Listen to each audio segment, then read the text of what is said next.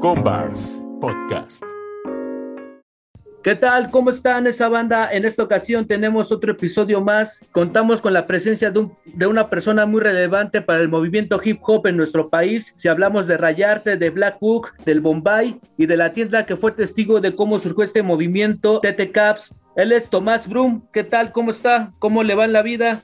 ¿Qué tal, mi hermano? Muy bien. Muchas gracias. Aquí andamos ya este, eh, regresando otra vez a la escena. Qué bueno, me da mucho gusto. Este, hace rato estaba viendo un, una publicación en donde cómo fue esa, ese acercamiento para que las obras que fueron portadas de la Rayarte estuvieran presentes en el Encuentro Internacional Summit Zulu 2022. Ah, pues mira, ya este, Uh, no sé si te acuerdas, hace muchos años eh, ya hacíamos nosotros unas exposiciones de, de, las obras que tenía yo en mi poder, ya desde hace muchos, muchos años las hacíamos en la calle, donde nos invitaran. En provincia, llegamos a ir a provincia con, pues, con unas 10, 20 obras. Eh, hicimos eh, por ahí en, una, en el Museo Lontrowski, en el Estadio Azteca, tres años consecutivos. Entonces, a donde me invitaban, pues, llegaba con un plus que eran las, las, las obras, ¿no? Eh, en la calle muchas veces nos agarré el agua, estaban algunas un poco maltratadas porque nos agarraban, o nos agarraba el tumulto de pronto, se nos, una vez nos pisaron las obras. Entonces, eh, este cuate que está en, de director ahí en, la,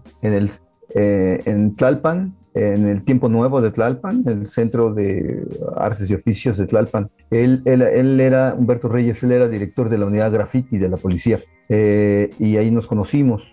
Eh, he conocido, obviamente, a cuatro directores eh, de la unidad graffiti, empezando por, el, por, Denise. Denise fue una gran amiga. Este, y ahí lo conocí, entonces él, él, me ayudó con esas obras, a restaurarlas.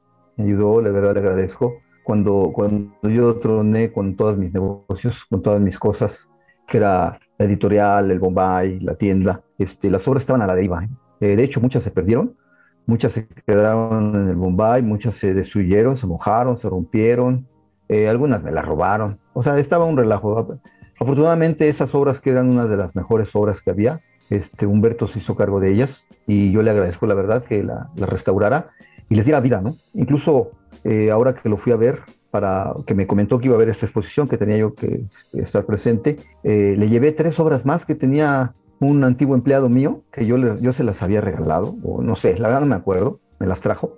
Una de ellas era del cubo, este, que no tiene, que no está en, esas, en esa colección que tiene él, y se las llevé obviamente regaladas para que estuvieran junto con, con las demás obras y, y siguiera viendo más exposiciones de estas de portadas de Rayarte. Sí, es lo que estaba viendo hace rato, este, como, como menciona, eh, eh, ¿se las mandaban los mismos artistas o eran digitales o eran así en óleo? ¿O cómo era esa dinámica? Pues eran técnicas mixtas, la mayoría era aerografía, yo las pagaba, esas obras yo las pagaba, yo a los artistas yo les pagaba las obras que, que salían en portada, se me hacía siempre, digo, no estoy exento de que por ahí alguna me la hayan regalado, la verdad yo recuerdo haberlas pagado todas, este, para que me dieran el permiso de, no solamente de, de, de, quedarme con la obra para mi colección, sino me dieran el permiso de, de que saliera en portada, ¿no? Entonces yo les, yo les pagaba esa, esa, ese permiso a todos los artistas que me las dieron. Eh, y algunas a mí me las llevaban, es decir, eh, por ahí alguien me llegaba, mira, observa, no, no, que yo quiero que la publiques, etcétera. Muchas de ellas se iban para Black Book, para, para las portadas de Rayarte. Okay. ¿Cómo, ¿Cómo, fue, ahora sí que el principio del pro, de todos sus proyectos? ¿Qué fue primero, la tienda, la revista o cómo se fue dando la situación? Fue la revista, fue la revista, yo, este, yo era un, un, artesano, un hippie que vendía en, en, afuera de las escuelas, algo que estoy haciendo nuevamente después de que tronaron los, todas mis cosas. Regresé a la calle, al Chopo, a la Lagunilla. Entonces yo vendía en el Chopo, en la Lagunilla, en las escuelas, en el Carnaval de Veracruz, en el, en el Cervantino, en la Guelaguetza, a donde se pudiera yo iba, ¿no? Como todo buen artesano, a, Huatulco, a Cipolite, todo ese rollo. Entonces, eh, afuera de las escuelas, el acercamiento de los chavos eh, fue muy importante porque ellos, ellos empezaron a, a, pedirme algunas cosas que yo, yo empecé a investigar cómo conseguirlas para venderlas. Y después comencé a vender la revista Clandestilo de Ben Flank, que fue la primera revista que salió en México.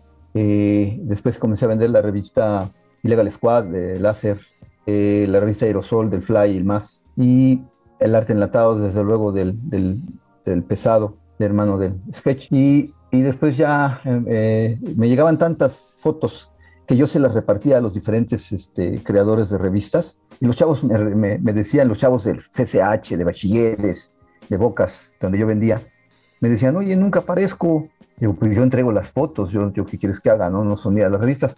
Entonces comencé a pensar en... Sí, me acuerdo mucho de esas revistas. Yo a mí me tocó verla, bueno, también la Rayarte la, la, la, consumía mucho en los puestos de revistas, también tuve oportunidad de ir al, al, Bombay y también ahí este, a los eventos que realizaban ustedes y la neta estaba, estaba muy chido, la, eh, fueron parte de esa generación de, que impulsó el movimiento hoy en día. Sí. Este, hace rato estaba viendo videos ahí en su, en su cuenta de Facebook y me gustaría preguntarle cómo fue que le apasionó la guitarra. Pues como cualquiera, como cualquier chavo que, que le gusta, que, tiene una, una pasión, o cualquier chavo que, que tiene un gusto por, por algo y le echa ganas, ¿no? O sea, como los que le gusta el rap, los que les gustan escuchar música, los que les gustan coleccionar algo, ¿no? O sea, a mí me, me gustó este, el acercamiento a la trova, entonces me, me gustó mucho acercarme a, a en los setentas, a Serrat, a, a Silvio Rodríguez, a, a toda esa, esa esta bola de protestosos y este, me identifiqué mucho con ellos y pues, digo, obviamente me, me encantó estar tocando la lira, ¿no? Sí, hace rato estaba escuchando que ahí tiene un par de, de covers y canciones, las can ¿también tiene canciones propias? No, no, no. Este, tenemos ahí algunos escritos nada más, pero no, no, este, no canciones. Nunca, nunca se me ha ocurrido, ¿no? La verdad. Igual manera, también estaba leyendo hace rato en sus publicaciones donde comparte recuerdos, eh, en fotografías y, y, va relatando sus vivencias. ¿Le gustaría recopilar estos momentos en un libro o compartirlos en un conversatorio o, o así de esta manera? Pues fíjate que, fíjate que es algo, algo interesante, ¿eh? es, es, algo que no está planeado. Es igual que, lo que pasó con, TT Caps, con Rayarte, con Black Book, con el Bombay. Son cosas que no, estaban planeadas para... Estaban planeadas obviamente para que, para que triunfaran, para que, para que se hicieran un escaparate, para, también para ayuda, también para, para que fueran un negocio, ¿no? para que fuera una posibilidad económica, desde luego, una empresa cultural desde la iniciativa privada, pero que tuviera rendimientos. ¿no? Y esa era la idea, pero, pero eh, pues nunca pensamos en, en trascender ¿no? de esa manera en la que después volteó para atrás y, y trascendimos. Entonces, eh, lo mismo pasa con los escritos a, partir, a, a raíz del, de la pandemia comencé con el TikTok, con el Instagram, con, con el canal de YouTube, con, con, cosas en las que yo nunca me metía, ¿sí? Entonces eh, comencé a descubrir un mundo nuevo para mí. Eh, eh, todos, todos siempre queremos en un momento dado escribir, escribir algo, escribir nuestras cosas que vamos haciendo, pero, pero no tenemos tiempo, no tenemos la dedicación o no se nos da. Entonces empecé a escribir algunos recuerdos en, en, mi, perfil y, y me gustó, ¿no? Me gustó, salió, salió, se fue dando, se fue dando, se fue dando, se fue dando. Me, me empecé a dar cuenta que, que, fluía. Entonces, este, pues ya, yo creo que ya van unos 30, 40, 40 escritos este, de, de, de cosas que me han pasado, que me gusta platicar. Eh, ¿Y por qué no? ¿Por qué no? En un momento dado, este, pues me gustaría hacer una recopilación, ya que sin querer se hicieron, ¿no? Y ya que están ahí, pues vamos a aprovecharlos, ¿no? Sí, exacto. A mí me gustó, le, le, comparte un poco de lo de su padre, lo de Rocky y mm. se me está yendo otro, pero, pero parece como que sí, bueno, más bien retrata muy bien así los detalles, todo, y, y sí hace adentrarse a uno que está leyendo. Esa es mi percepción. Ah, me gusta, me gusta mucho escribir, sobre todo una, muy, me gusta, eh, muchos de los escritos son acerca de unas vivencias que tuve allá en, en Madrid este, de payaso y tocando la lira precisamente también ahí en el metro, en, en, donde pudiera, y de payasito, porque yo aquí fui payasito, entonces allá también me decía de payaso y cantaba canción de protesta. Y esas vivencias de estar en la calle de esos dos años de, que viví, me, me, gusta mucho escribirlas también y me, es un ejercicio, ejercicio que te mantiene la mente fresca, ¿no?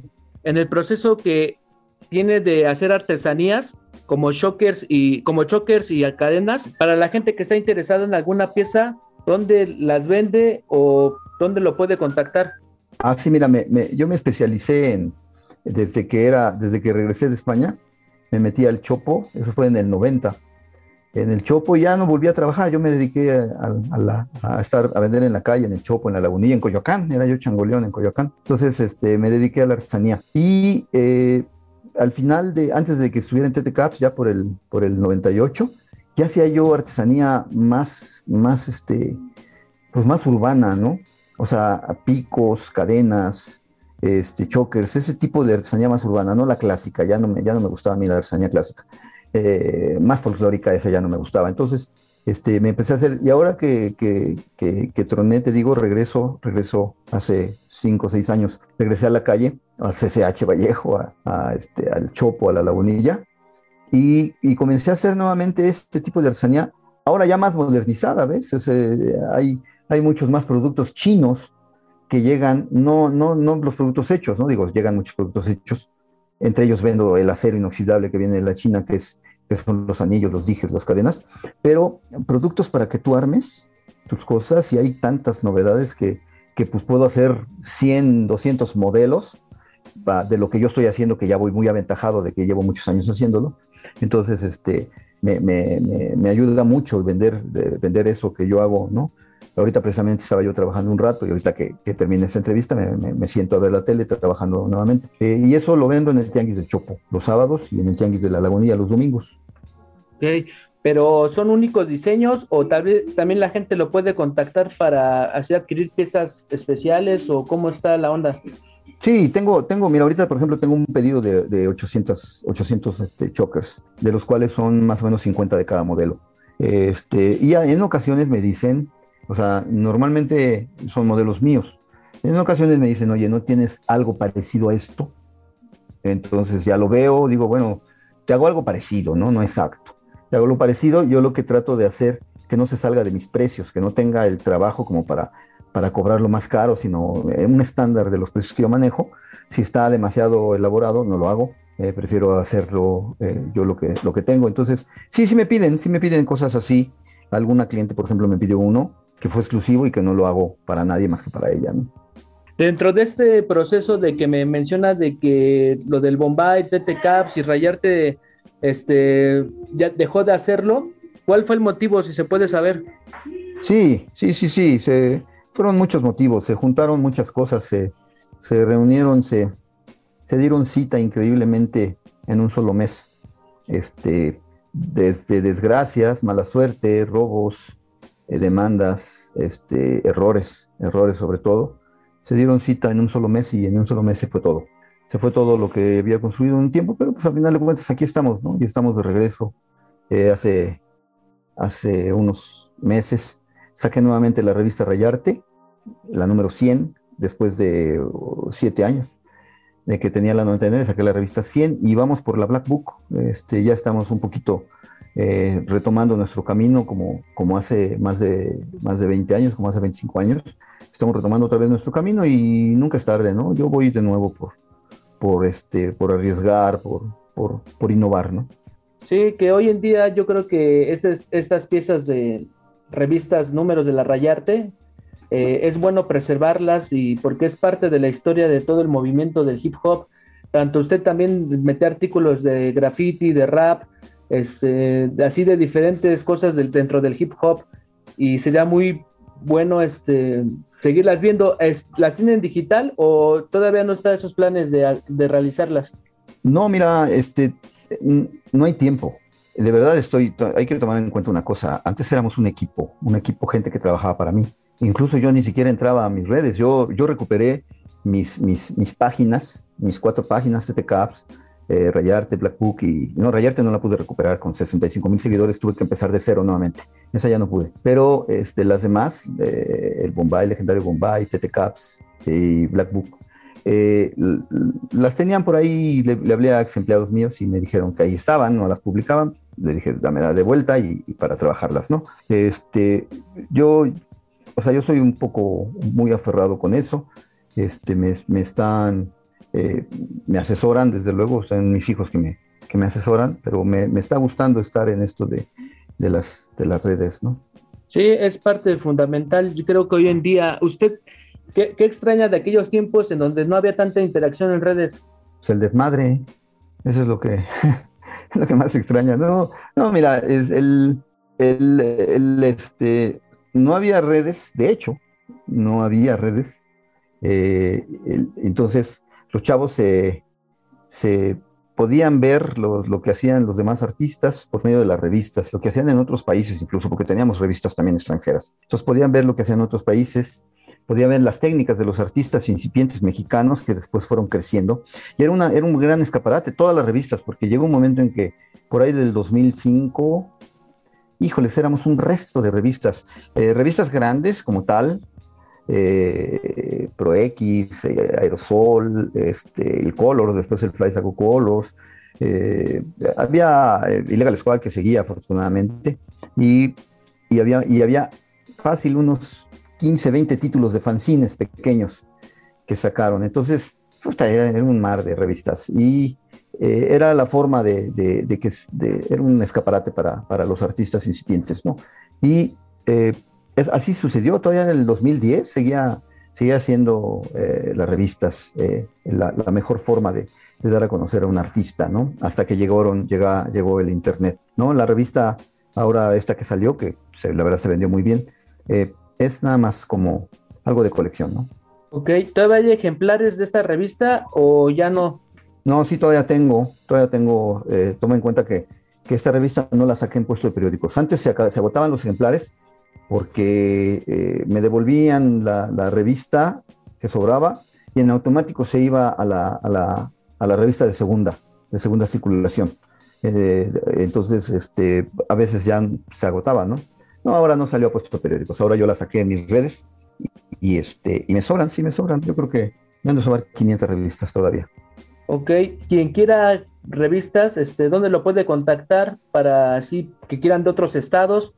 Ah, pues obviamente en mi, en, mi, en, mi, en mi perfil de Tomás Brum, este, pero pues también puede escribirme a, ahorita bueno, le cambié el nombre al, al, legendario Bombay, ahora se llama Esqueleto del Bombay, porque tenemos el Esqueleto del Bombay donde hacemos otra vez rap. Este, está en la, en la, la, eh, la, página de Rayarte o la página de, de Black Book original. Sí, en cualquiera de esas me puede escribir y obviamente ya vemos la forma de enviarlas, ¿no? Si es en provincia. Sí, ahí para que la banda vaya a checarlo. ¿Aproximadamente cuánto está?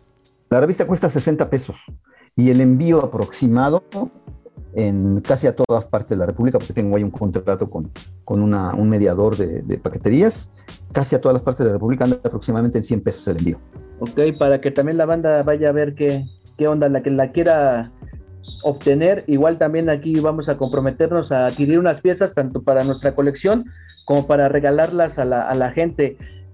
Antes yo estaba en lo del rap y me acuerdo un día que fue un evento con, con este con Psiquiatrón, fuimos, tocamos adentro del tutelar de menores y llevó revistas de estas Rayarte de que les daban, creo que se las daba a ustedes, usted, y las repartió allá adentro de la banda. Eh, más o menos me acuerdo de eso. Y, como dice, había revistas de, diferentes, pero tenía, cada una tenía como que su esencia. No, no eran así como que se asimilara, ¿no? Cada una tenía. Usted también fue de los primeros que le puso, o el primero que le puso un disco, que muchos no lo hacían. Sí, sí, sí, no, no me, llamó a mí. Primero me llama ahorita la atención que, que, que, te juntabas con el psiquiatrón, qué amistades. ¿No? no, el psiquiatrón, el NAC, muy buen amigo, siempre estaba ahí, siempre estaba ahí en TTCaps, este, esa banda, este, muy, lo, recuerdo mucho, buen, muy buenos amigos, toda esa banda underground, este, el NAC, la, banda de, de, de Artimaña, el, el Inquisí, el Su, toda esa banda este, siempre estaba, siempre, siempre estaban ahí en TTCaps, echando chela con nosotros, después agarrando el micro, este, bien, y después cuando tuvimos el Bombay también, ¿no? Ahí en el Bombay también fue, fue, fue su casa de, de, mucha banda. Perdón, ahora sí, la pregunta cuál fue, ya también se te olvidó, ¿ya ves? Sí. sí, no, era de, no, era nomás como un comentario, lo que le mencionaba de ellos de que cada, cada revista tenía su esencia, o sea que...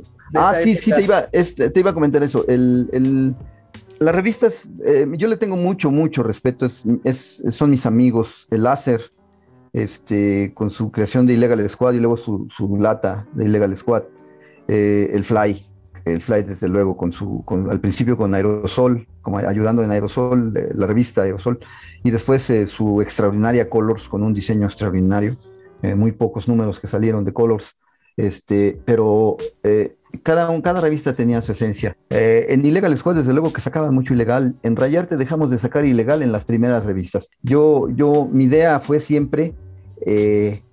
tocar puertas que se me abrieran. Y el graffiti ilegal me di cuenta inmediatamente porque estábamos dentro del, ambiente, que el graffiti ilegal no me iba a abrir las puertas. Entonces nos dedicamos a, eliminamos el ilegal, lo metimos a una revista que se llamó Tager, que se agregó nada más dos números, eh, de manera underground, no, lo sacamos en puestos periódicos desde luego, y, al, meter puro revista ilegal yo podría tocar puertas y decirles, miren, esto es grafiti. Obviamente el grafiti estaba estigmatizado y te decían, no, no, es que grafiti, no, no, no, no, mira, esto es arte. Y así, así, ya les explicaba yo legal, ilegal, y, y eso me abría las puertas con empresarios, con el gobierno, desde luego, ¿no? Entonces, esa fue una forma. Eh, Illegal Squad metía mucho ilegal. Colors tenía su rollo muy, muy, un diseño de, es muy específico del fly, extraordinario, ¿no? Entonces, cada uno tenía lo suyo. Pero, eh, pero Rayarte fue la primera revista que salió en puestos de periódicos. No fue la primera revista, pero sí fui el primero que me aventé a puestos de periódicos con un gran tiraje, ¿no? Eh, y cada mes. Y después también fui el primero, el único que, sacó un, DVD durante dos años, cada mes, imagínate el trabajo, güey. Hacer las entrevistas, eh, los reportajes, ir a campo, eh, recolectar los videos que nos mandaba la banda, tal, tal, tal, tal.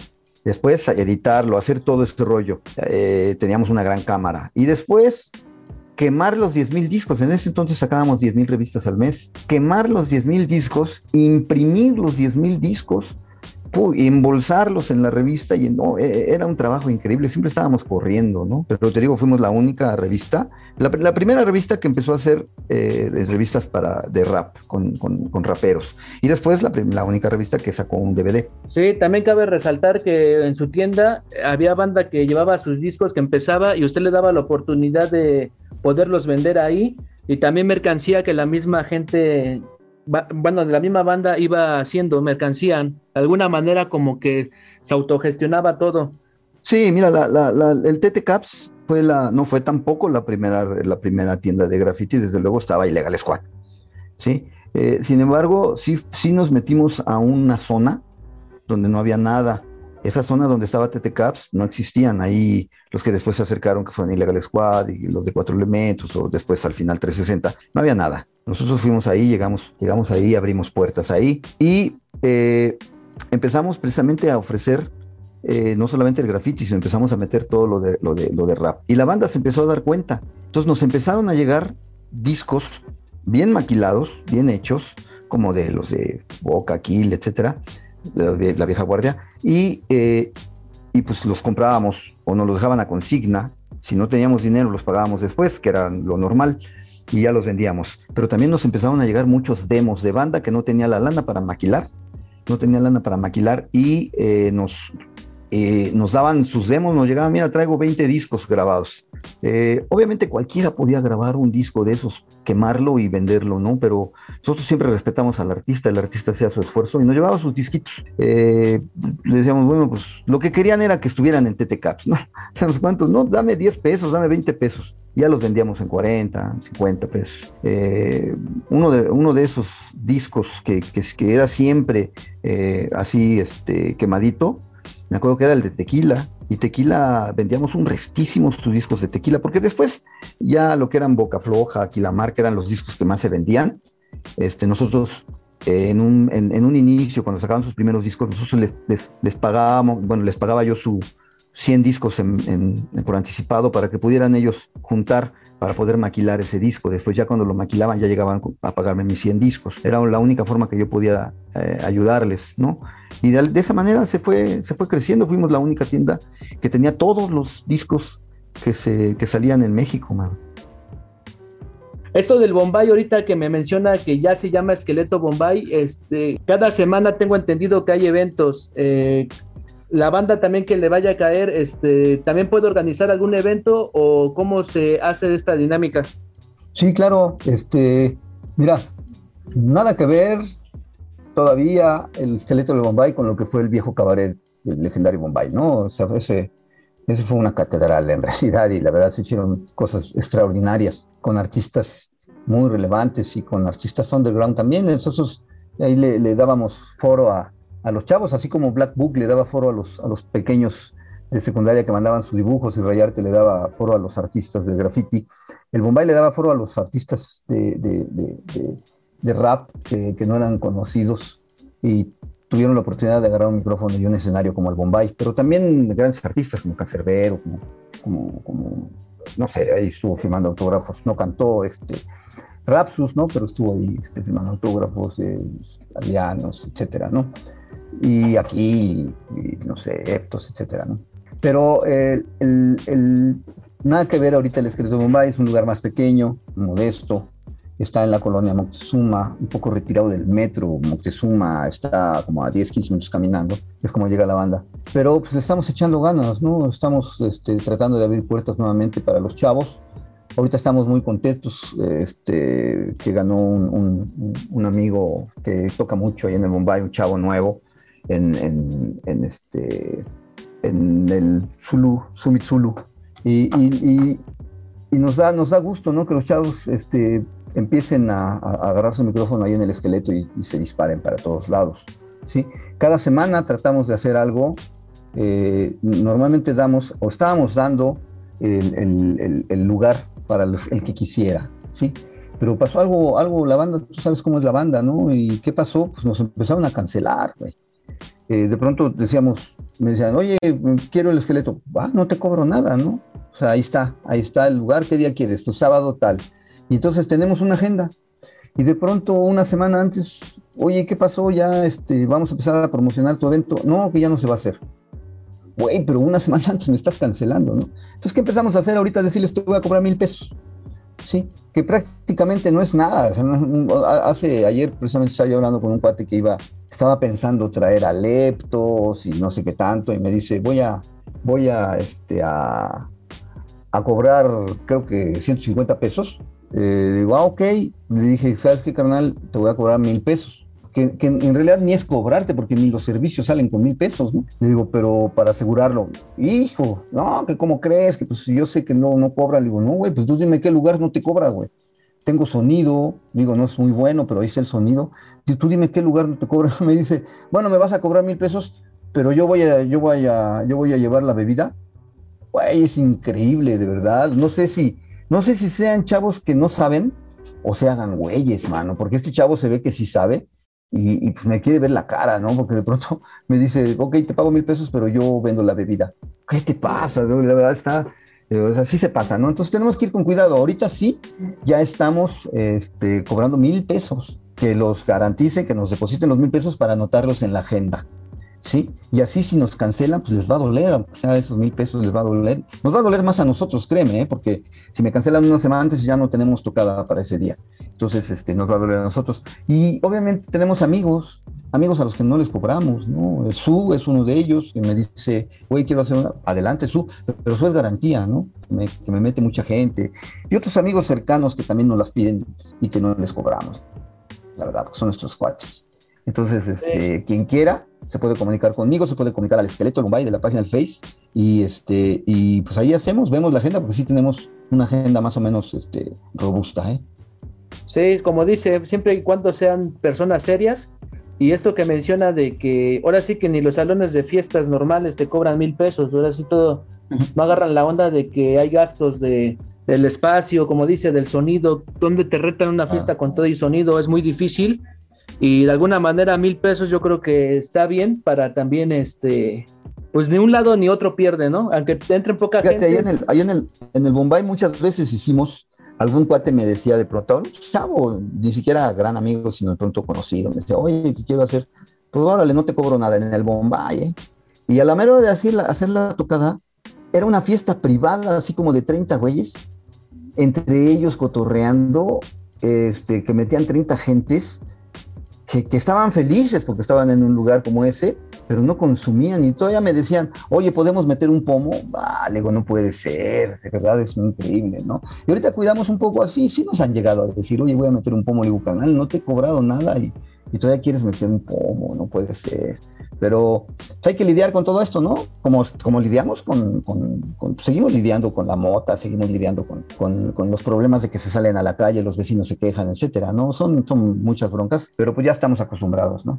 Como también nosotros que vamos a eventos, también debemos de comprender que respetar, como dice, lo, lo de afuera, y también esta gente que organiza, también saber que es un, es un círculo, ¿no? O sea, la bebida, usted y todo esto es parte, ¿no? De todos modos, el reconocimiento del Bombay, pues ya lo tienen, ya tienen un espacio donde la gente le cae, hay gente que frecuenta caerle cada semana, haya no haya eventos. Sí, así es, este, ya, ya estamos abriéndonos un poquito más también como, como en el Bombay, yo quería, yo quiero que se abra un poquito a otros, a otros, a otros géneros, en el Bombay este, eh, hacíamos muchísimo rap, pero también este, llegamos a hacer rock, llegamos a hacer ska, y había una tocada muy buena que era la de, la de Skinheads, la de Sound System, que era buenísima, nos iba muy bien esa tocada. Y, este, y ahorita no hemos hecho ninguna de esas, este, ya por ahí hicimos algo de, algo de rock, que no estuvo tan bien, ¿no? Pero es lo que, ¿por qué? Porque necesitamos pagar esa renta, ¿no? Esas, las rentas son altas, entonces necesitamos pagar una renta, la luz, etcétera, ¿no? Ok, ya para cerrar la entrevista, le voy a hacer unas preguntas rápidas para que lo conozcamos un poco más a usted. Eh, último libro que leyó y el último libro, el último disco que escuchó. Eh, releí Papillón de Henry Charrier.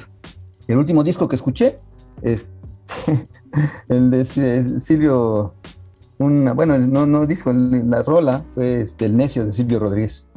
¿Serie, película o documental que, que le guste o que nos recomiende? Híjole, me gusta mucho la historia, mi hermano. Entonces siempre estoy viendo documentales de historia, este, historia universal en general, ¿no? el nacimiento de, de, los hebreos, el nacimiento de los, de los, de los eh, eh, celtas, este, el nacimiento de la civilización, etcétera. Me gusta, los egipcios, etcétera, los mayas, me gusta mucho la historia.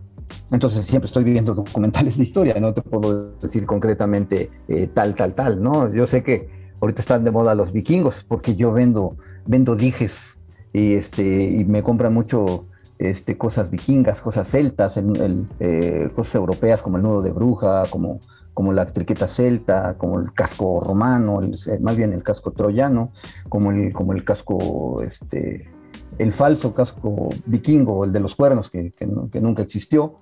Y este, eh, a lo mejor la serie Vikingos, ¿no? es, no la vi ni completa siquiera, me gustan más los documentales. Sí, sí, hay para que la banda lo vaya a ver. Eh, ¿Qué acostumbra ver eh, en YouTube videos? ¿De qué clase de contenido? Pues me gustan la, me gustan las, este, te repito, busco documentales. Ahí mismo busco documentales. Este, y como estoy trabajando, no puedo estar leyendo, eh, no, no, no, puedo estar escuchando documentales en inglés porque estoy trabajando, no puedo estar viendo la, estar viendo la pantalla y leyendo. Entonces, este, busco documentales en español y mucha música, sea, pongo música, estoy trabajando y estoy viendo un video, pues, video, viendo videos de, música y este es, normalmente lo que, lo que escucho. Ok, ¿su comida favorita? Los huevos, en, todos, en todas presentaciones. Ok, muchas gracias, este señor Tomás Brum. Eh, ¿Con qué aprendizaje se queda en todo lo que ha vivido hasta el momento? Al ver que fue parte de una época que impulsó y al usted dar esos espacios en los que la banda eh, en ese momento necesitaba? Híjoles, pues este, la tenacidad, hermano. Soy, soy una persona muy tenaz y, y, muy arriesgada, güey, ¿no? El, el, mexicano tiende a quedarse este, en sus laureles, a dormirse en su camita. Eh, y, la muestra es que vas al extranjero, exceptuando el, el gabacho, vas a Europa y, ves español, ves este, argentinos, chilenos, hasta guatemaltecos, hasta hondureños, este, y no ves mexicanos, ves mexicanos paseando, pero no, no viviendo, no, no rifándosela, ¿no? Es porque, porque están acostumbrados a si quieren un riesgo, solamente lo hacen en el, al gabacho, ¿no? Porque alguien empezó a hacerlo hace unos años y ahí van todos, ¿no? Entonces, este, es pues eso, ¿no? La tenacidad, el riesgo, este, hacer lo que pensamos, ¿no? Eh, tratar de ejecutar los pensamientos. Ok, le agradezco mucho la entrevista. Eh, ¿Cuáles son sus redes sociales para que la gente lo vaya a seguir? Ok, en Facebook está Rayarte, eh, Esqueleto de Bombay, está Black Book Original y TT Caps Boutique. En Instagram está este, Rayarte, está Esqueleto del Bombay. En TikTok está Rayarte y en YouTube está Rayarte también. Eh, y bueno, pues en mi perfil, ¿no? Teníamos la, la, app que todavía está viva por ahí, pero, pero ya la cancelé, nada más que todavía no la han cancelado. Yo ya dejé de pagarla hace tres meses, pero era un buen proyecto la, la aplicación para teléfono y todavía la pueden descargar. Ok, ya se la saben, gente. Ahí estamos. Nos vemos en la próxima. Esto fue con Bars.